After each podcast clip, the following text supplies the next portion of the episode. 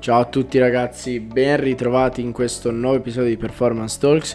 Sono sempre io, il vostro host Riccardo Villa e con il mio fidato compagno di podcast Andrea Spada, oggi abbiamo avuto l'onore di intervistare Paul Comfort, autore di più di 150 articoli scientifici e professore e ricercatore presso l'Università di Salford a Manchester. Prima di cominciare, vi ricordo che questo podcast è sponsorizzato da Light Sport. Light è la startup italiana che concettualizza e produce tecnologie innovative per l'allenamento funzionale ed il miglioramento della performance sportiva. Per ulteriori informazioni visitate il sito www.light-sport.com oppure visitate la loro pagina Instagram Light Sport Official. Eccoci ragazzi, ben ritrovati in questo nuovo episodio di Performance Talks. Oggi io e Andrea abbiamo l'onore di avere qui con noi Paul Comfort. Uh, welcome in our podcast. Welcome. It's a, it's a real pleasure to have, uh, to have you in our podcast. So we can start with, uh, with the first question. Uh, can you please give us a, an introduction about yourself uh, so our listener know who you are, please? Thank you. Yep, no problem. So uh, I'm Dr. Paul Comfort. I'm a reader in strength and conditioning at the University of Salford. I've been working in strength and conditioning now for well over 20 years. Um, the academic side of things, almost 20 years.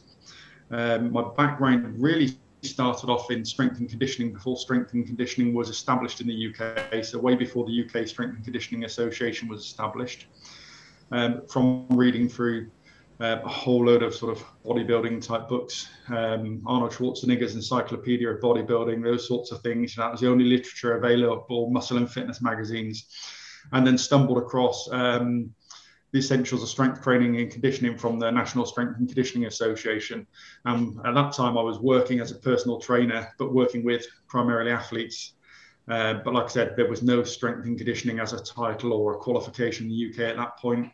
Um, so I was doing that for quite a while, um, and then went through my education, undergraduate, master's degree, got a job in a university, and then from there um, progressed on to do my PhD, and I've been at Salford now for th- almost 13 years. Um, so it was definitely a good move when I moved to the university. We've got great links with a whole range of different um, football, rugby league, rugby union teams in the area. Um, so most of my time now is spent either teaching for about 50% of the time, or the other 50% of the time is working um, more in the research capacity and liaising with different clubs that we've got partnerships with. Okay, perfect. Um, so let's let's begin with the first question, like the, the real question.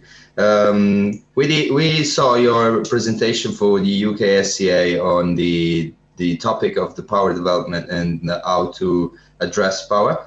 Um, therefore, I would like to ask you, uh, what's your belief in regards of uh, power training and what does it mean that, and uh, especially, uh, is that power training the, the most important quality for sport performance or is rather, let's say, rate force development?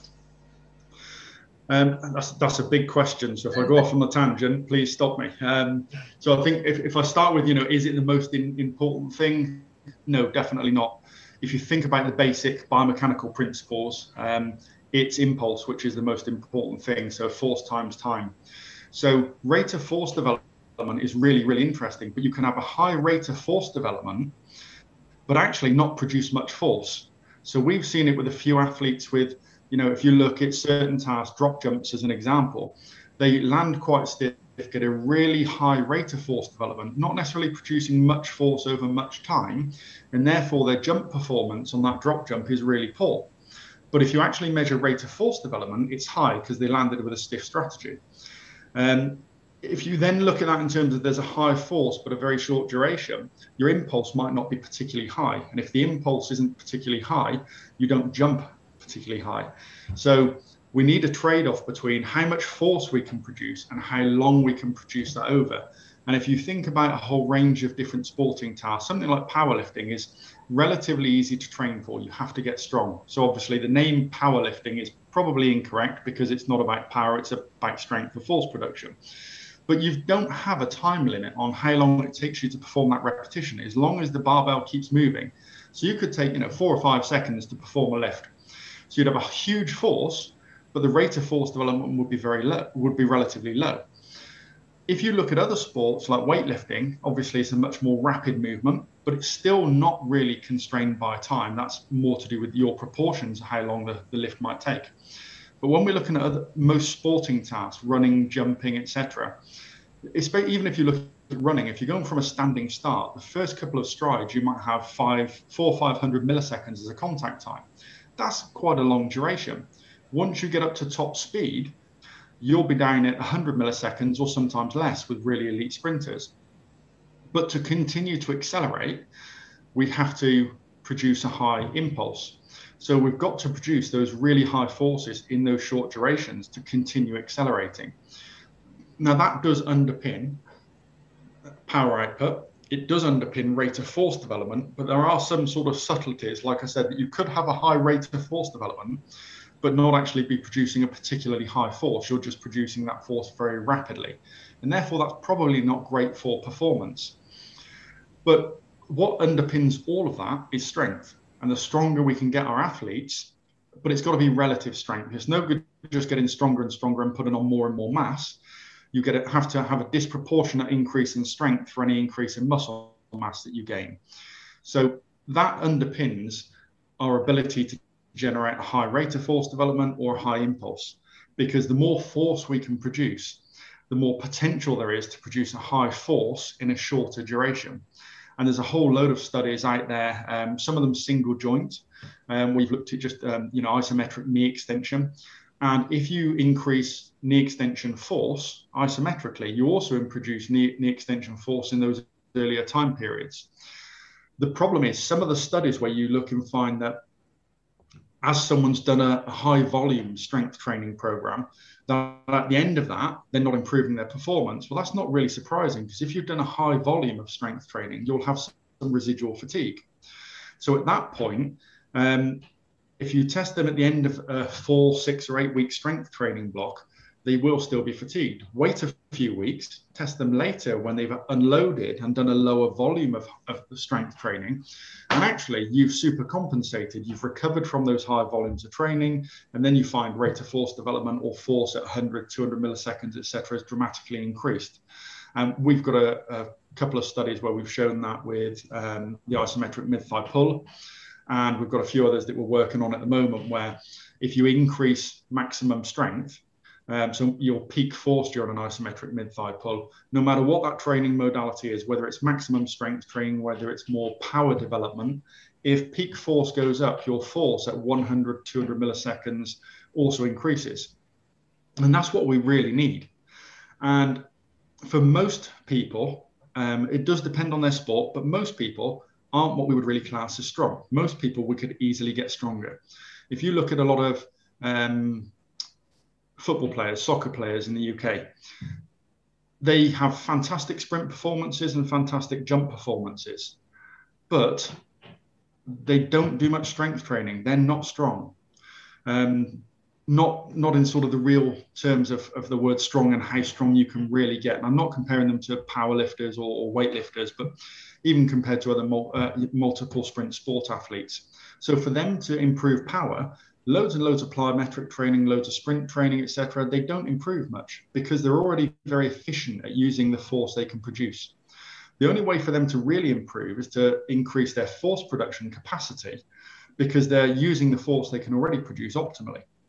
If you look at the reverse of that, if you look at um, rugby players, especially the forwards, they're generally very, very strong, but they can't always produce the force as rapidly as possible they generally won't do a lot of sort of explosive plyometric type training. It's all high load, which makes sense if it's rugby union because the scrum is obviously a low velocity. But what we also need to be able to get them to do is really focus on producing that force as quickly as possible. And in some cases, also considering things like, um, you know, is the easiest way to increase their relative strength to drop some body fat in some cases. However, you've also got to bear in mind that some of those forwards in a rugby team, we want maximum momentum. So even though you might not get top running speed, because we need to look at both speed and mass to give us momentum, if you've got an athlete who is basically the wrecking ball of the team and just runs through people to gain an extra 10, 15 yards, we probably don't want them to lose mass. Whereas for other people, losing mass might be the easiest way of increasing their power output and their jump performance. You know, if any of us put on a weighted vest weighing 20 kilos and jump, our jump height goes down and our power output goes down uh, because it's harder to accelerate a greater mass. Um, so you know there's there's a huge amount of things to consider. I think overall the main thing is we need to optimize strength.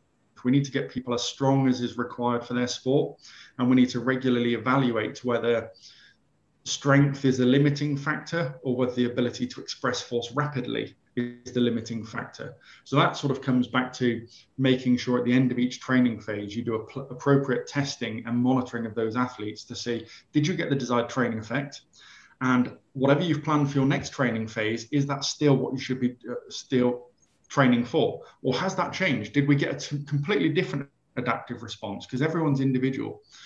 Um, so if we're looking at power, if we increase strength, you become more powerful. Um, but it's not necessarily about training at loads that optimize power all the time. You know, so some of the research I did early on was looking at the load that optimizes power output during a, a power clean or a hang power clean. But actually, if you look at all the research, training at that load doesn't necessarily make you more powerful. It makes you really efficient at using that load, but it doesn't necessarily transfer to other tasks and other activities. So, what we really need to be focusing on is does the athlete need to focus on the movement velocity and the ability to produce force very, very rapidly? Or do they need to be focusing on increasing that ceiling? So getting their strength level um, to increase and increasing relative strength. And then you probably just move back and forth between those two with one with period of time with an emphasis more on strength. That doesn't mean you stop the high velocity movements. You just do a little bit less of them. You decrease the emphasis. And then another phase where you'll decrease the emphasis on strength and focus more on the higher velocity movements, lower load type tasks. And that's going through the entire spectrum, whether that's plyometric tasks, whether it's weightlifting type tasks with a range of different loads, but you still need some heavy load strength training in there. Only a small amount just to maintain that strength that you've got up to. If you did a block of strength training with traditional squats, Romanian deadlifts, lunges, split squats, those sorts of things, and then stop for six weeks and just did plyometrics, you'll lose force production capability. So there should always be a little bit of each of those different components in your training, but it's really a case of making sure that you emphasize the, the correct aspect of, of it. Because that the, the thing that underpins acceleration is how much force we can produce within a given time. Perfect. So um, correct me correct me if I'm wrong. Uh, the purpose of a testing is actually to determine what what kind of like um, uh, aim of the training session will be in in the next block or whatever, yeah. and therefore there must be some sort of baseline level of each individual qualities that must be um, um, keep on, on working on. Is that is that right? Yeah, that's that's completely correct. So we generally will use things like an isometric mid-thigh pull um, to assess maximum force generation capacity and get peak force. And we can also then get force at early time points, 150, 200, 250 milliseconds. And then you can look at how much of that force they can express. So, you know, at 150 milliseconds, are they expressing 50 or 60% of their peak force, which occurs after around about a second or so? Um, if they're expressing a, a large percentage of that peak force early on, they're probably quite efficient at producing that, that force rapidly. Some people, though, you find at 100 milliseconds, they're only producing about 35% of their peak force. So we know then they need to work more on the ability to produce force rapidly. The other thing that we do alongside that is look at something like a counter movement jump. Um, and use dynamic strength index, or you might see it, um, see it referred to as dynamic strength deficit and look at the ratio between the amount of force they can produce isometrically and the amount of force they can produce during a counter movement jump. And if you can express 80% of your isometric force during that dynamic task, then you need to increase your maximum force generating capacity. If you're down below 60%, we need to emphasize the ability to produce force as quickly as we can uh, because we can only produce 60% of that maximum isometric force during a dynamic task. The key thing with that though is we have to make sure that we cue the athlete in exactly the same way with both those tests. So it's to jump as high as you can when you're jumping. So it's, it's a, a real jump. They're not changing their strategy, which could affect the forces. And then you're cueing them to push as fast and hard as possible during the isometric mid thigh pull. Um, and that gives us a really good indication of how um, whether they need to focus more on maximum strength or whether they need to focus more on the ability to produce force rapidly in, in a dynamic nature. At the same time, though, even if you're producing, uh, you know, 50% of your peak force or isometric peak force during a jump, that would normally indicate we need to focus on more ballistic plyometric type training. But if they're really, really weak, we don't worry about that. We just need to get them stronger. So if they can only produce something like 20 newtons per kilogram, um, I can probably do that stood on one leg. And I'm in my 40s and I'm not, a, not, not an athlete. So when you've got athletes that are really weak, we need to actually get them stronger first. So you've got to take that into context. You can't just look at a ratio on its own. We've really got to also identify the components of those ratios. And that's the same for any ratio measurement that we might look at. You can't just look at the ratio and say, oh, it gives me this figure. We have to look at both of those components to really make an informed decision. And there are alternative ways of doing that. You know, um, JB Morin and a range of other people um, focus on force velocity profiling, doing squat jumps with a range of different loads and looking at the, the rate of decline in velocity with an increase in load.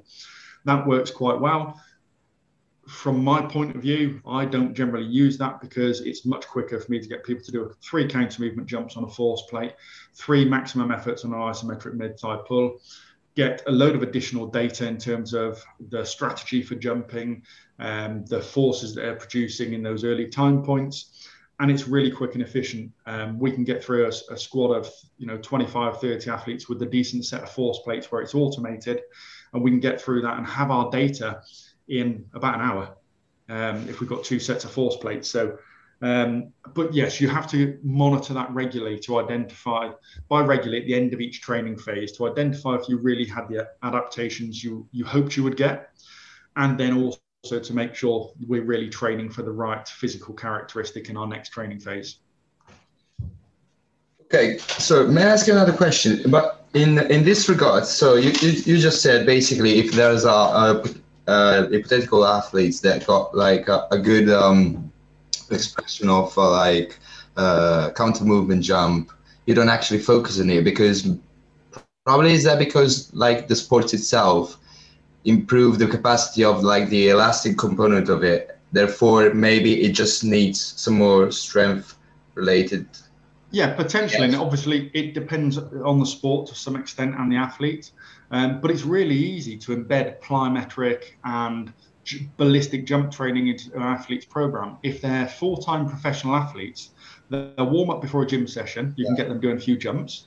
They'll warm up before every pitch session and before any conditioning session if they're doing those separately or court session if it's a court based sport. So actually, you can get a lot of good quality jumping in.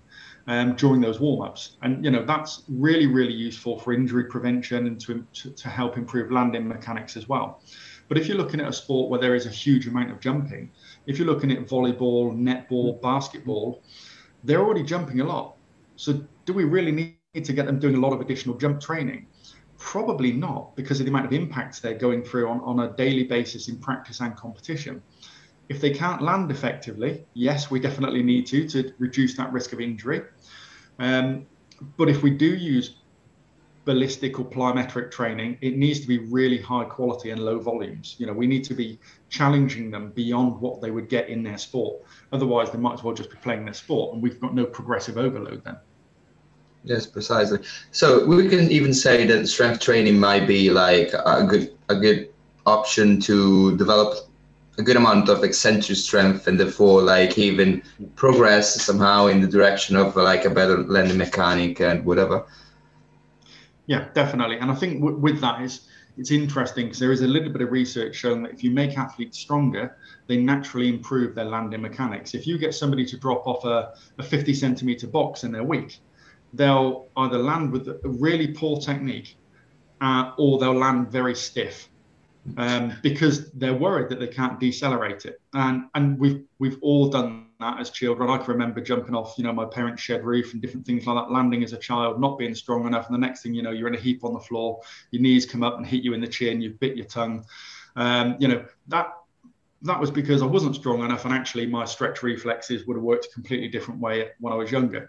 But strength training can really help landing mechanics if athletes are weak um, you still need to train them to land appropriately and we still need to challenge them with those landings not just dropping off a box and landing normally land on one leg rotate you know jump turn 90 degrees turn 180 degrees etc uh, but yeah actually if, if we've identified that the athlete is weak then the biggest thing we need to do is actually increase their strength. And you see it sometimes with um, adolescent where you've got a coach who says, you know, we've put it in place until you can do a pistol squat. Um, we're not going to do any loaded strength training. Well, that's ridiculous because a pistol squat is the same as me. I weigh just over 100 kilos. That's not like me putting a 100 kilo barbell on my back and doing a full depth back squat with good enough stability. Well, actually, most individuals struggle. And if I go back to soccer players, there's very few soccer players that I can think of that I've worked with where I could put their body mass on their back, and make them squat full depth with good technique and come up from there. And that's probably why a lot of them can't perform a pistol squat either, just because they're weak, or they've got limited range of motion, or they've got poor stability and balance. There's a whole range of factors. But actually, if we want to improve stability and balance, we can get people stronger. We do need to challenge stability at the same time, but the easiest way to challenge that is get them to do a, you know, a split stance or a unilateral stance. But the more unstable you become, the less force you can generate, and the less force you can generate rapidly because you're unstable. So that's not always the best method of training is to challenge stability more and more if you're chasing strength. If you're rehabilitating somebody and you're really looking at proprioception, balance, coordination, that's great because your emphasis isn't strength at that point. It is balance and coordination and proprioception. So then you would do more unstable training. So it's just making sure you're emphasizing the right things at the right time. Perfect. Is is uh, in your opinion is that um, is that maybe uh, the reason why it's not in specific sports there is no like uh, some sort of culture of strength training and there is not uh, is not um, persuade it doesn't make sense? Sorry. Uh, is that because of like of the I'll, I'll put it this way sorry for my english. Is in the in the our incapacity to precisely uh, give the right information in regards of strength training because it's some some of the time it's always seen as like it's dangerous and whatever. Especially here in Italy, we got like a less uh, culture of strength training than you back in UK. Um, I don't understand the reason why of it, but also because it's um is a is a moment of training session where you actually reduce somehow the velocity of the the exercise. Therefore if you if, if you do those basic exercises it's kind of impossible to get injured in it. So yeah i think there's there's there's a lot of different reasons why it's not adopted. I think it's part of it is cultural. It's based on what people have done in those sports. If you look at a lot of sports the coaching staff are ex athletes so a lot of the judgments that they tend to um, base their training on is based on what they did previously. Um, for a lot of technical coaches, they haven't got a good education in sports science, strength and conditioning, the underpinning physics and um, biomechanics and physiology. And there are, you know, a whole load of myths associated with it. As you mentioned, you know, injury risk. You've got a much higher incidence of injury um, from playing sport, which nobody complains about, than you get from doing something in the weight room. Yes, something can go wrong, but that's actually why you need appropriately qualified professionals to deliver that strength training who understand how you should coach, can appropriately plan and program for that type of sport and activity. And you also need the, a really good level of communication between the whole multidisciplinary team. You know, I've seen fantastic examples um, where that works really well, and fantastic examples where it doesn't work well in a range of different sports at different levels of competition, um, with males, with females, um, different age groups. It really doesn't matter. But you, if you're in an environment, the the clubs that tend to do really well and are consistent, have a good multidisciplinary team where the coaching staff, the medical staff, the sports science and strength and conditioning staff work really well together and listen to each other, and they have an open communication.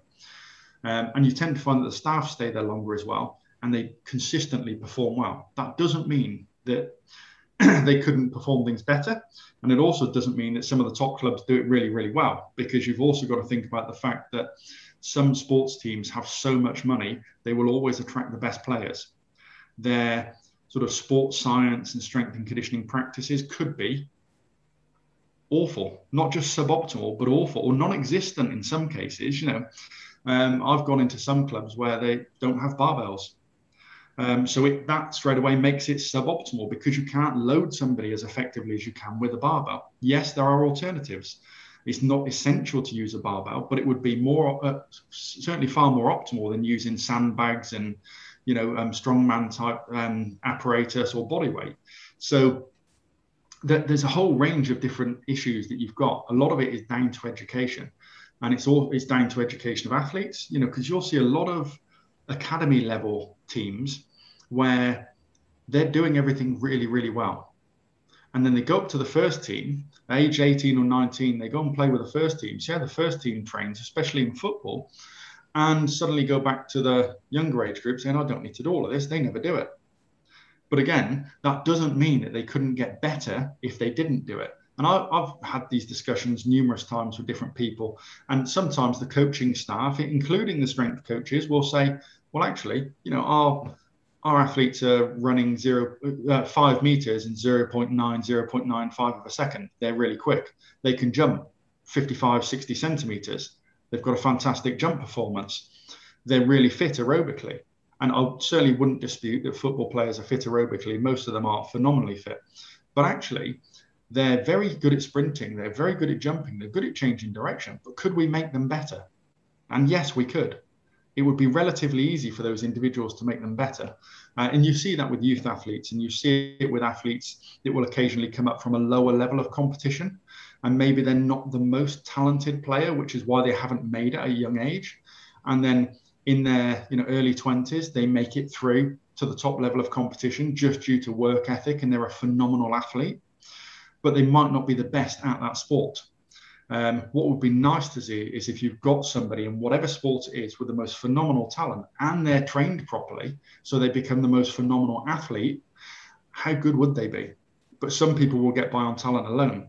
And I think that's part of the problem. If you think about it, if you've had, if you're, if your head coach that you're working with played 15, 20 years ago and they were very, very talented at playing the sport, but never did any structured strength training, they'll think they don't need to do it. And I think the problem is, is also that sometimes when we try and implement it, we try and make it the ideal training program, forgetting that that athlete is maybe never ever done any strength training. So we can give them a tiny dose. We could give them two sets of squats and two sets of Romanian deadlifts. If they've never done that before, even at a really light load, they'll be sore tomorrow. They'll come back and they might say, I'm injured because they've never experienced soreness like it. And that's part of the problem. So you've got to be really, really cautious with how you implement things. Um, and I know from from some of the people I've worked with, from some, some of my current um, PhD students as well, who work in a range of different um, sport settings, when they've moved from one sport to another, they go in with the mindset of what they were doing in their other sport or in a different club. They turn up and it's a completely different culture, and they get part of the way through a training session sometimes, and they're thinking, "Wow, these these people are really well trained. They're, they're not struggling at all. They're finding this easy. But in other settings, they turn up and have to totally change what they're doing because after their first two exercises, all the athletes are struggling because they're just not used to that type of training. So you've got to be progressive. And I think that's one of the things that people forget about long term athlete development. Long term athlete development is not about youth athletes on their own, it's about any athlete. Because if I've got an athlete who's 20, comes to play for a team that I'm working with and they've never done any strength training, I've got to treat like them like a 10 year old in the academy because they've got no strength training history. I can accelerate them quicker, but I've got to start them right back at the basics. And then I could have a, you know, somebody who's coming at the age of 16 who's been training for, for six years and is actually outperforming and out training some of my senior athletes. So you've got to individualize it and you've got to look at what those athletes are capable of, not just as an athlete in terms of playing their sport, but what's their training history? Can they perform these movements? Have they got good motor control? And again, sometimes they, they might have a phenomenal sprint, jump, change of direction performance. You put a barbell on their shoulders and the movement is awful. And then you've got to start from the real basics again. Uh, and I think because it's been done incorrectly, sometimes that scares people off, or somebody picks up a bit of an injury and that can scare them off. But nobody says, well, you picked up an injury playing sport, stop playing sport. It's a case of, well, why did you pick up that injury um, doing that exercise? What went wrong? Was it too high a volume of that exercise? Did we progress it too quickly? Was your technique awful? You know, what caused it? But all that tends to happen is that caused the injury, we'll stop doing that, um, which is not the right way to go about it. You know, that's a, a little bit too too dramatic. If everyone in the squad got injured, yeah, there's a problem. But again, we've got to identify is it an injury? or is it delayed onset muscle soreness because they're just not used to that exercise? Um, and a good example there, if you look at things like the compliance rates in studies which have used Nordic hamstring exercises, some of them use use huge volumes. You know, um, and there's some protocols out there that recommend three sets of ten, which is absolutely ridiculous. I would never ever attempt to do three sets of ten. If I did that with a maximum intent and tried to resist all the way down, probably after four or five reps, I'm going to be sore. So you've got to start off with a really low volume and build it up progressively. But people don't always do that because, again, Nordic hamstring exercise looks easy. There's no external load, uh, but you wake up the next day and find that it's um, it wasn't as easy as you thought. So it's about just being progressive and really thinking about the type of exercise, but also thoroughly educating everyone involved. That's you know us as sports scientists and strength and conditioning coaches, but everyone around the team let, let them know why you're using certain things, build it up progressively. And it might take longer to see the results you are hoping for, but nobody should get injured along the way. They should start to enjoy it. It shouldn't be too challenging. They shouldn't be too sore. And you build them up to that point, you can make it challenging. Perfectly. Uh, it, we, we, we feel the same way. So you, yeah. you, you, you found some sort of allies in, in what you just said. I, um, I have a question, Andre. Go on. So uh, you previously talked about the importance of uh, to have a stability to to make strength better. So I um, my question is, it is better unilateral or bilateral training? Okay, well, if you look at the research which is out there, and there's only a couple of studies, it tends to indicate that they're equally as effective in trained individuals. Um, if you've monitored and matched the volumes. But there is specificity in there. If you test the athletes on a bilateral task, those that did bilateral training improve the most in bilateral training. Those that use unilateral training improve the most in those unilateral tasks. But they both groups improve in all tasks, but you improve the most in the type of task that you trained. So I don't think it's really a case of is one better than the other. If we want to maximize strength, force production, velocity of movement, You'll do that acutely by doing a bilateral task. But if we want to challenge stability, which we need to do, you need some split stance exercises and some unilateral exercises. So we need a good combination of both. Um, you know, you think about it, if you've only done back squats or front squats for a while and you go to split squats or lunges, your glutes hurt like hell the next day and your groin might do as well because you've had to stabilize so much more, but the load was probably far less. Um, so you're challenging them more. So you should have a combination of both of those in there. You know, for some sports, powerlifting, uh, weightlifting, you need minimal of that sort of unilateral type of task because you never really do it in your sport. But for team-based sports, whether it's court or whether it's pitch-based sports, you need a good combination of both. And again, we need to change the emphasis. At certain times, if, if we've got somebody who's got a phenomenal back squat, but they're awful when we try and get them to do a split squat or a lunge or something like that. They just can't use the same amount of load. That's probably telling us that they're struggling with their stability in that position. So they probably need more of that split stance position to help with sprinting, change of direction, etc. But if those two are comparable, if you work out how much load would be going through the one leg in that split stance, then you probably need to just increase strength overall. And again, we can get lots of those types of movement patterns built in, unloaded normally in warm up. So we can do lots of lunging patterns and unilateral jumping type tasks to add that in anyway. Um, but we definitely need some unilateral in there to help get that transference in most of those sports or split stance, not necessarily just unilateral. Okay, perfect. So I guess we we could move on more on the on the part of the. I don't, I, I'm not sure if I can say power development at this point. I feel like weird to say. Uh, so moving on on the the aspect of like the Olympic Olympic lifts, sorry, and the their derivatives, which is um, uh, uh, an interesting topics. Excuse me, uh, because every time I see like um, every time I, I, I, read from for some literature and I see like the Power Snatch is the most speed uh, part, let's say power exercise at this point. Um, but actually, every time I, I'll, I'll try to teach or I try to find athletes that are capable of doing it, basically none of them they're a, actually able to perform a good uh, power snatch with the the in, in, with the enough amount of weights that actually is trained. So could you uh, give us a little bit introduction of the um, why is necessary or why is better, let's say that way, to uh, train that triple extension and the reason why uh, it might be more suitable for like team sport athlete to train the derivatives instead of the actual lift.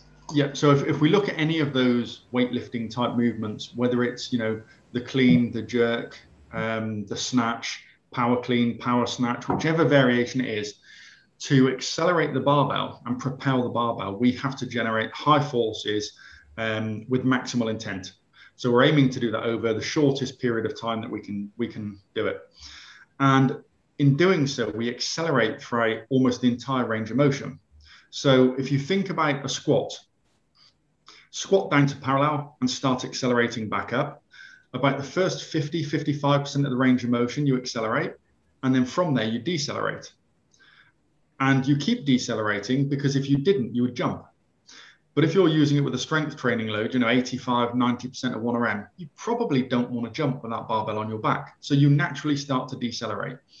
Whereas with weightlifting exercises, we can still use high loads and we can get that rapid extension. You know, the pull to the knee from the floor is relatively slow, and then from there, that the transition and the second pull is you know about as explosive as you can possibly make it. You're aiming to to jump and get off the ground with a heavy load, which you should be using once you're competent. You shouldn't really get off the ground. You might plantar flex.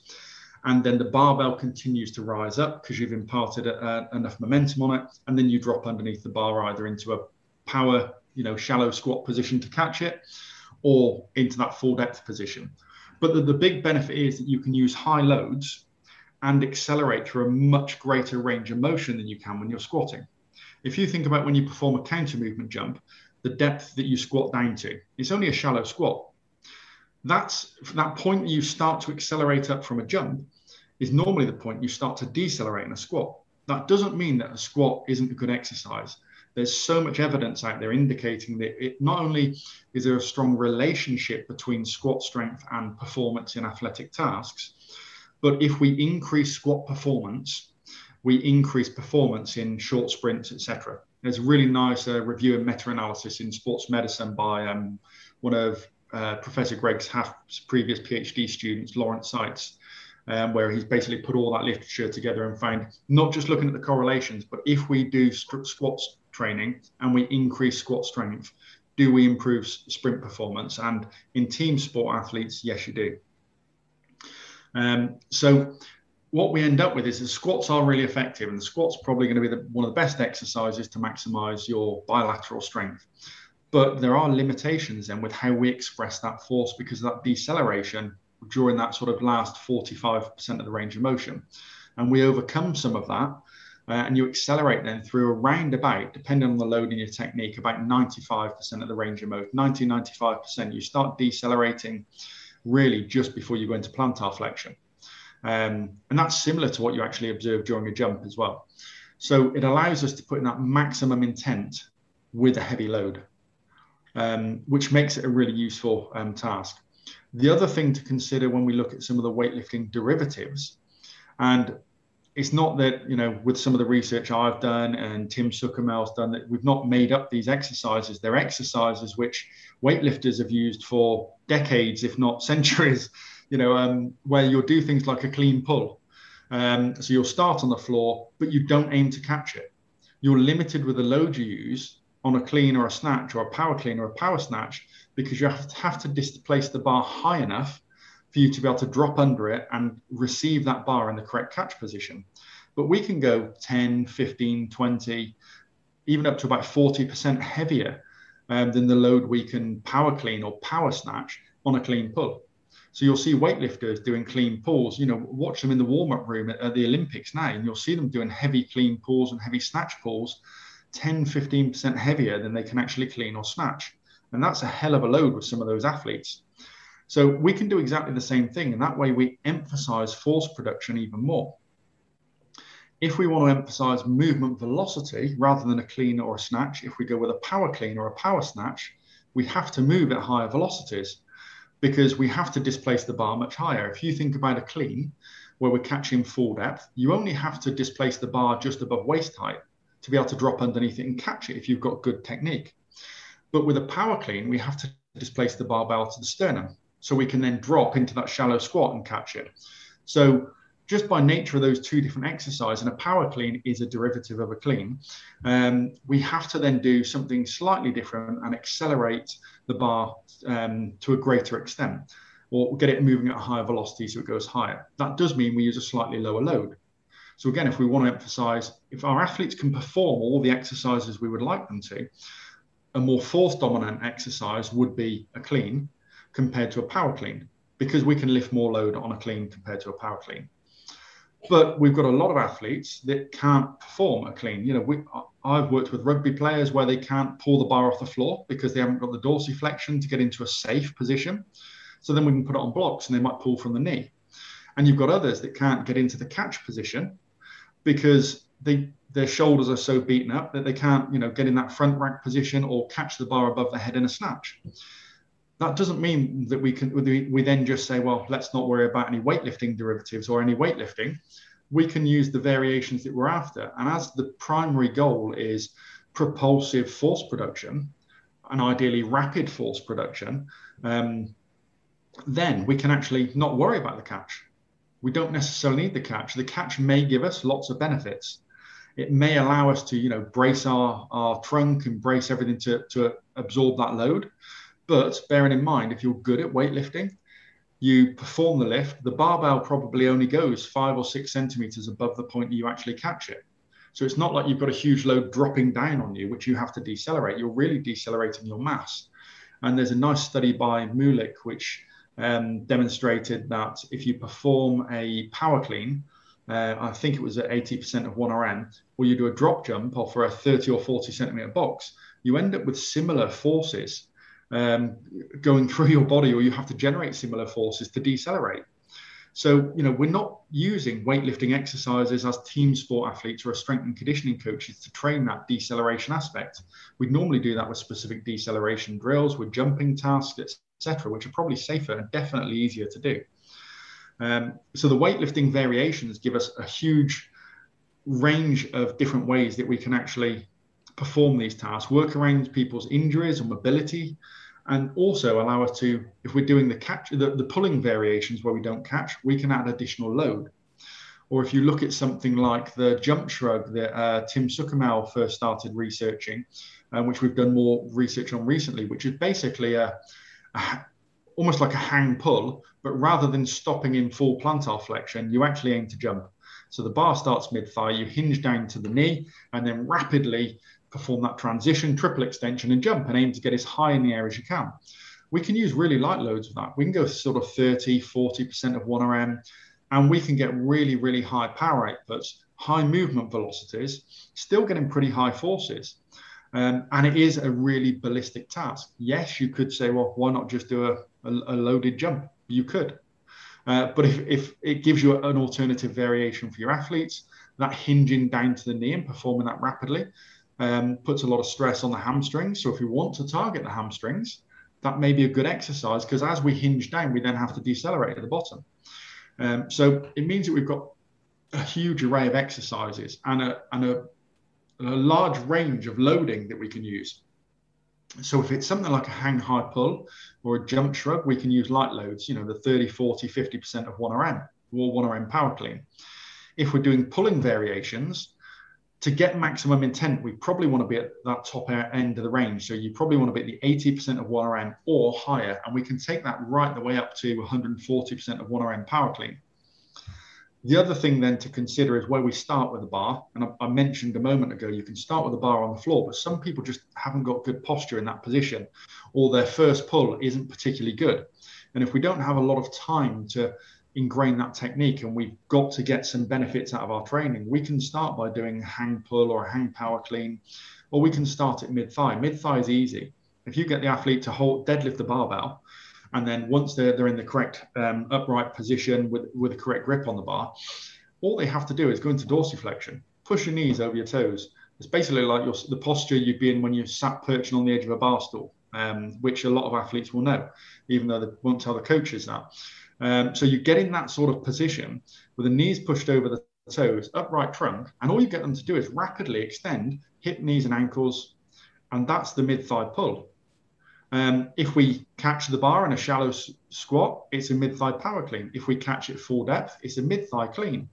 Um, and they all have benefits. You know, if you're you've got an athlete that's struggling to drop underneath the bar and catch it in a clean, it's a great one to get them performing because you don't have much time to apply force.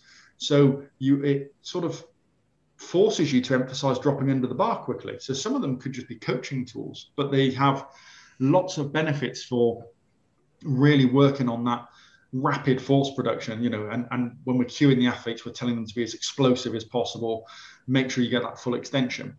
Now, that being said, sometimes people don't like doing the pulling variations.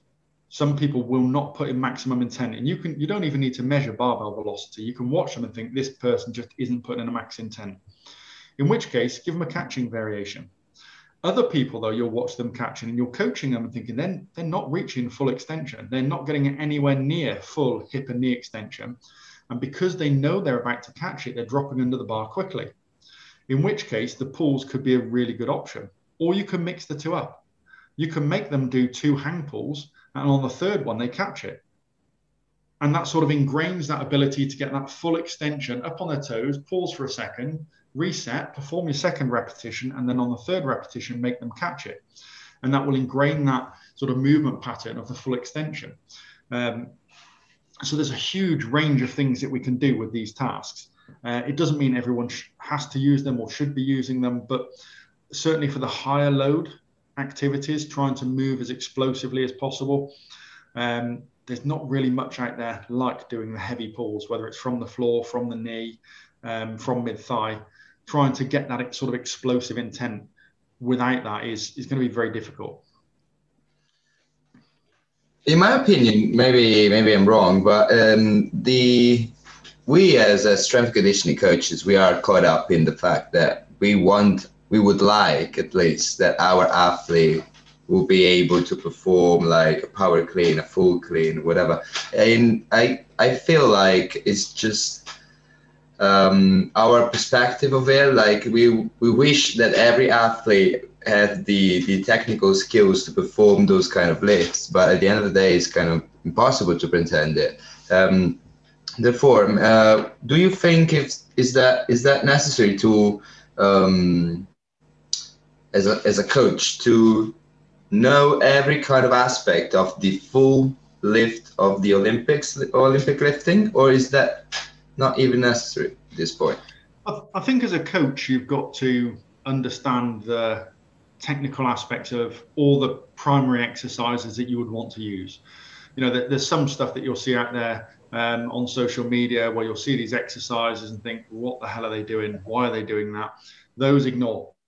But the key exercises, if you can't coach the, the standard exercises, you know, your front squat, back squat, squat, split squats, hip hinging movements, um, plyometric tasks, ballistic jumping tasks.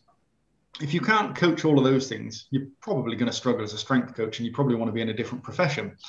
Uh, the weightlifting exercises you should understand. You're right, you don't have to get athletes doing all of them. You know, certainly if you're looking at things like the jump shrug and the hang high pull, if people don't like that movement pattern and they're not putting in maximum intent, give them an alternative jumping task with some load. That can be a weighted vest, it can be a barbell, it can be a hexagonal barbell, and you're still going to get a lot out of it if it's a light load. As I mentioned earlier, if you're looking at really high loads and getting that max intent, you're probably not going to get many things as good as some of those weightlifting pulling variations. And you might not, as I already mentioned, get the maximum intent if they're not catching with some athletes. But again, part of that's down to education and us, you know, making sure the athletes understand why they're performing these tasks and how it may transfer to to performance. Um, so I think as a coach, you should understand all the exercises, be able to perform them. You shouldn't be perfect at them because we can't expect that because we're not athletes ourselves. Um, but you should be able to perform what looks like the task that you're coaching because the easiest way to coach is to actually demonstrate it and get the athlete doing it. And that actually gets buy-in. And you know, you can look at some coaches out there that are, you know, much older than I am who still move phenomenally well. And they probably move that well because they do this on a daily basis. So it's huge long-term health benefits for a lot of those coaches at the same time. Um, so yeah, I think we should be able to do all of the basic things and do them proficiently. When, you know, we're not expecting a strength and conditioning coach to look like an Olympic weightlifter that we're going to see in the next few weeks at the Olympics. You know, I certainly can't perform anywhere near as well as they can. I wish I could, even with half the load that some of them are using. Um, but I think we've got to be able to coach it, and we've got to understand the underpinning physiology and biomechanics of those exercises so we can make an informed decision as why as to why we use one exercise as opposed to another and you know have the rationales for uh, if we can't use a certain exercise with an athlete what are all those alternatives? What are the limitations of some of those and what are the advantages of them? So we can really give the athletes the, the best that they should be getting. Perfect. Yes that's definitely. Um, so moving on on this topic, like uh, staying on this topic, um, the last question is in the regards of the youth population, uh, because um, at the end of the day, if we can get athlete at let's say 12 years old, and that I can, you know, and I'm quite sure to have like a good amount of time, I can invest this time in the develop those kind of skills. So um, would you my initial question, but I didn't at this point. I will not. I will not say it any longer.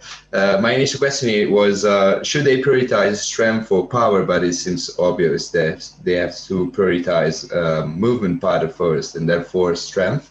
Um, at this point, I would like to ask you. Um, how, how an SNC, like our practitioner, should um, you know develop their program on long term in uh, in regards of power development especially like olympic lifts.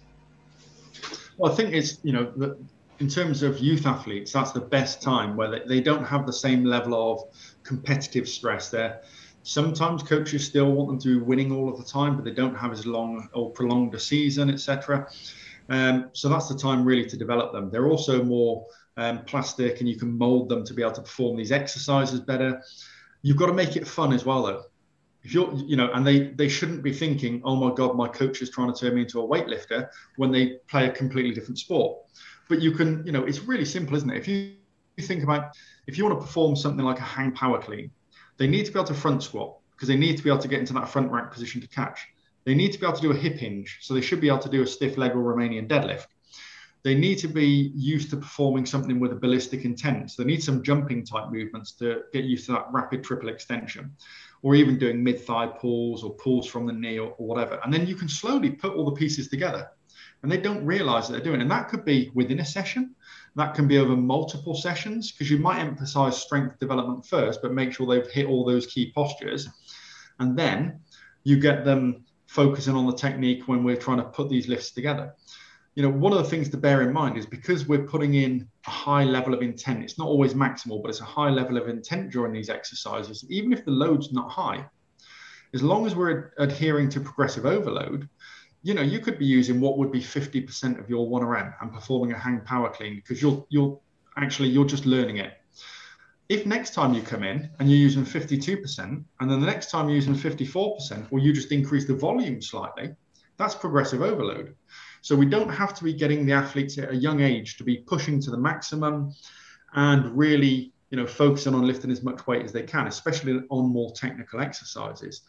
We need to make sure they can perform all the movements safely and competently and safely and competently with load as well. It's not no good just using you know a broom handle, a wooden dowel or something. Um, we need to give them some load, but it needs to be progressive and it needs to be managed in the right way. If we do that, and if we did a really good job of that with all our athletes, if we're training them then as senior athletes, we would be able to choose whatever exercise is best for them with minimal restrictions. That's not the case. Um, but I think if we're focusing on youth athletes, getting that underpinning strength and the movement qualities is ideal. And then slowly building up and giving them challenges. Sometimes you might just throw in things like weightlifting type exercises because it's a challenge for their motor skills. It's a different type of task they're doing. They might be getting a little bit bored with the traditional sort of exercises you're doing.